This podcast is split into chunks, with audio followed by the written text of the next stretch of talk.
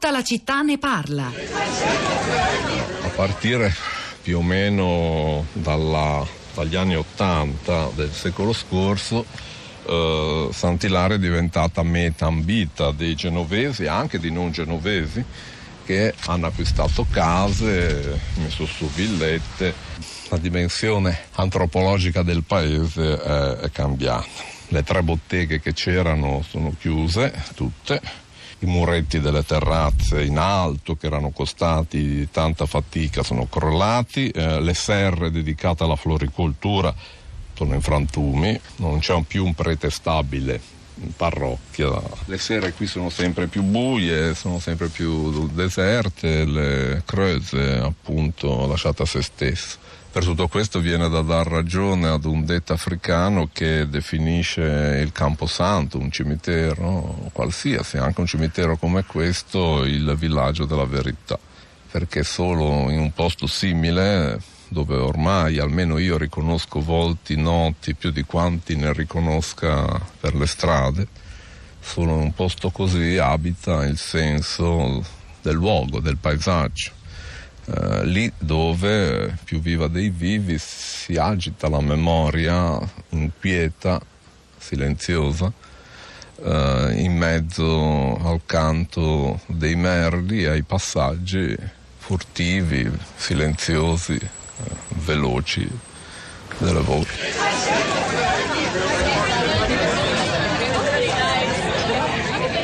Era la voce di Enrico Testa, linguista genovese che ci accompagnava nella puntata delle meraviglie sul cimitero di Sant'Ilario, cimitero raccontato anche da Fabrizio De André, la puntata delle meraviglie, il ciclo del, del viaggio nel, di Radio 3 nell'Italia, nelle, nelle, sue bellezze, nei suoi luoghi meravigliosi, insoliti. Eh, la puntata di, su Sant'Ilario era andata in onda il 18 giugno del 2017, la ritrovate sul nostro sito. Una precisazione ancora sulla la canzone di Fabrizio De André che avete ascoltato, un ascoltatore Giovanni segnala un'altra versione molto bella di questa canzone Dolce Nera fatta da Dolce Nera, la cantante, e da Francesco Di Giacomo del Banco del Mutuo Soccorso in un omaggio eh, storico a Fabrizio De André e a Faber, però ehm, la, la, data della, dell'alluvione a cui si riferisce la canzone è il 7 ottobre 1970, non 72 come ho detto prima, me ne scuso. Saluto anche Sara Sanzi che mi ha raggiunto in studio per raccontarci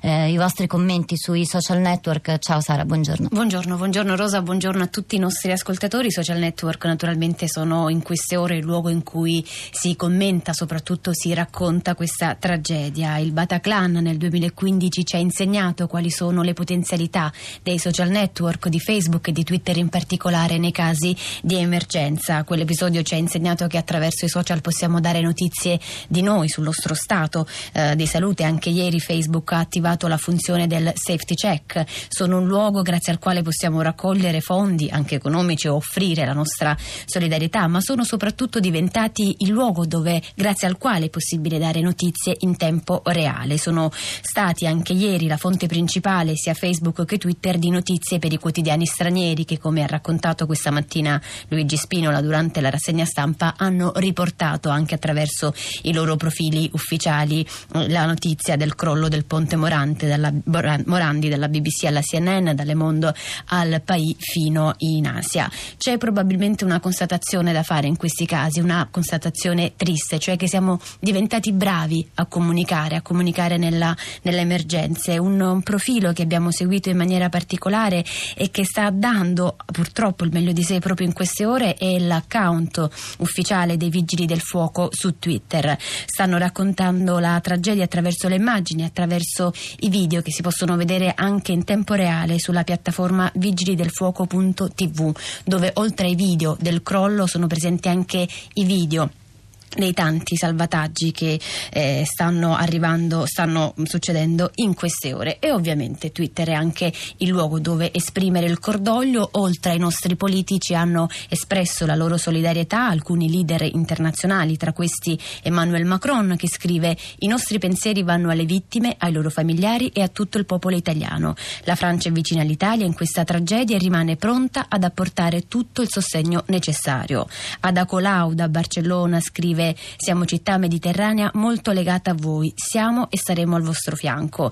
Esprime la propria commozione anche la squadra del Barcellona insieme naturalmente alle squadre del Genoa e della Sampdoria e poi ancora gira su Twitter un'immagine, l'immagine del comune del municipio di Tel Aviv che ieri è stato illuminato, la cui facciata è stata illuminata con il tricolore italiano.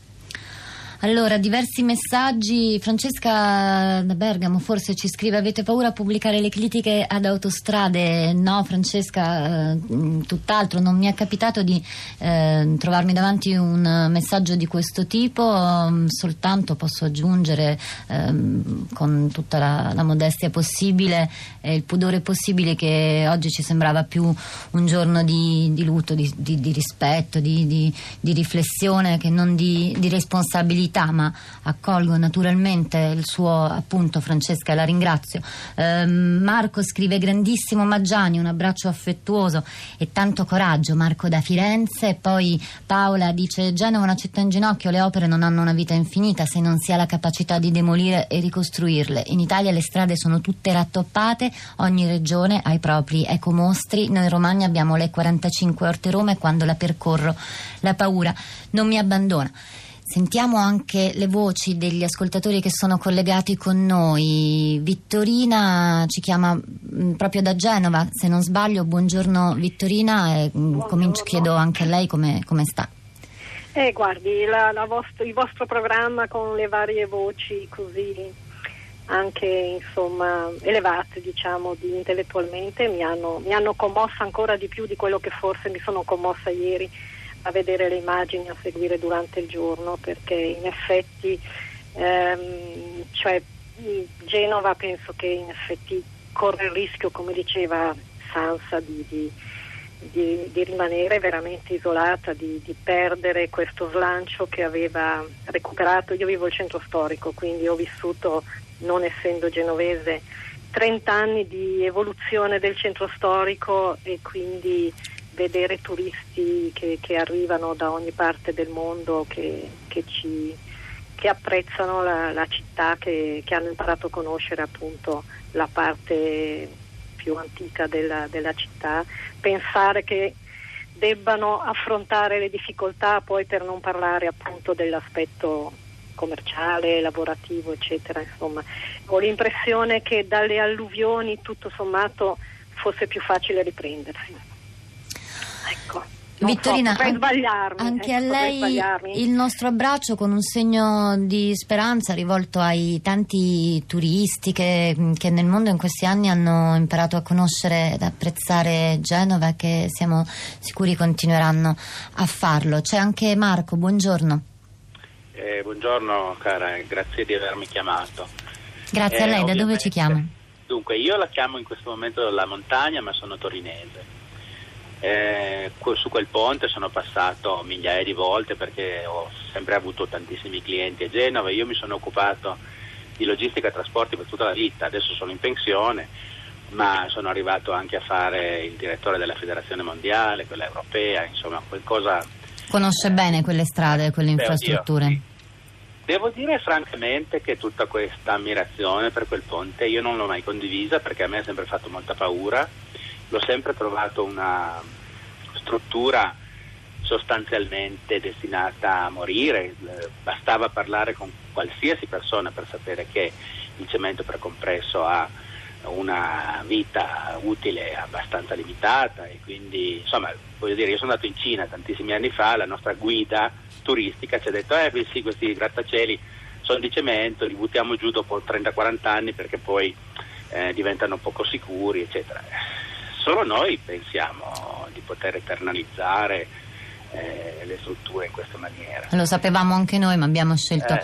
di, di, rattoppare. Marco, grazie anche per la sua testimonianza. Mm, Sara. Rosa, dalla nostra pagina Facebook diamo voce prima di tutto a un genovese, Edoardo, che scrive Da genovese mi si è spezzato il cuore una seconda volta leggendo i commenti a caldo di conoscenti e amici, a macerie ancora fumanti, con i corpi che venivano estratti, chi si reinventa ingegnere, urbanista, sostenitore della gronda o suo detrattore. Quello che percepisco dopo queste tragedie, oltre a un declino che sembra inesorabile di questo paese, è la triste mancanza di umanità e sensibilità che lo accompagna.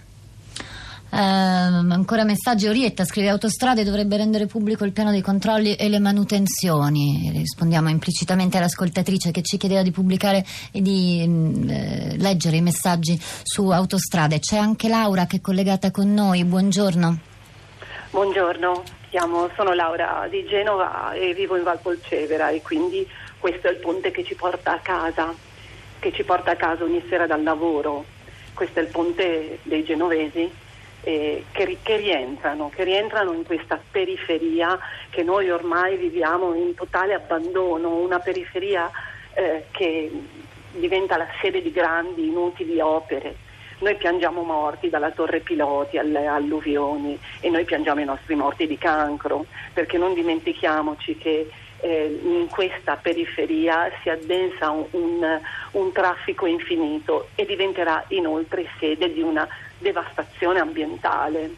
Ieri il nostro sindaco ha dichiarato a chi gli domandava eh, se eh, avrebbe cercato le responsabilità che non è interessato al passato ma proiettato al futuro. Ma quale futuro? Di quale futuro stiamo parlando? Nel futuro, eh, per ora, i, i, nostri, i, nostri, abbracci e quelli degli ascoltatori che arrivano numerosi e nel futuro cercheremo di stare accanto a Genova. Eh, noi vi salutiamo, lasciamo subito la linea a um, Lovely Planet che ci porta in Senegal. C'era Giuseppe Scarlata alla parte tecnica con Piero Pugliese alla regia. Noi vi diamo appuntamento domani, ma dopo Lovely Planet c'è Silvia Bencivelli a Radio Trescenza in diretta ancora per parlare di Genova. Arrivederci e a domani.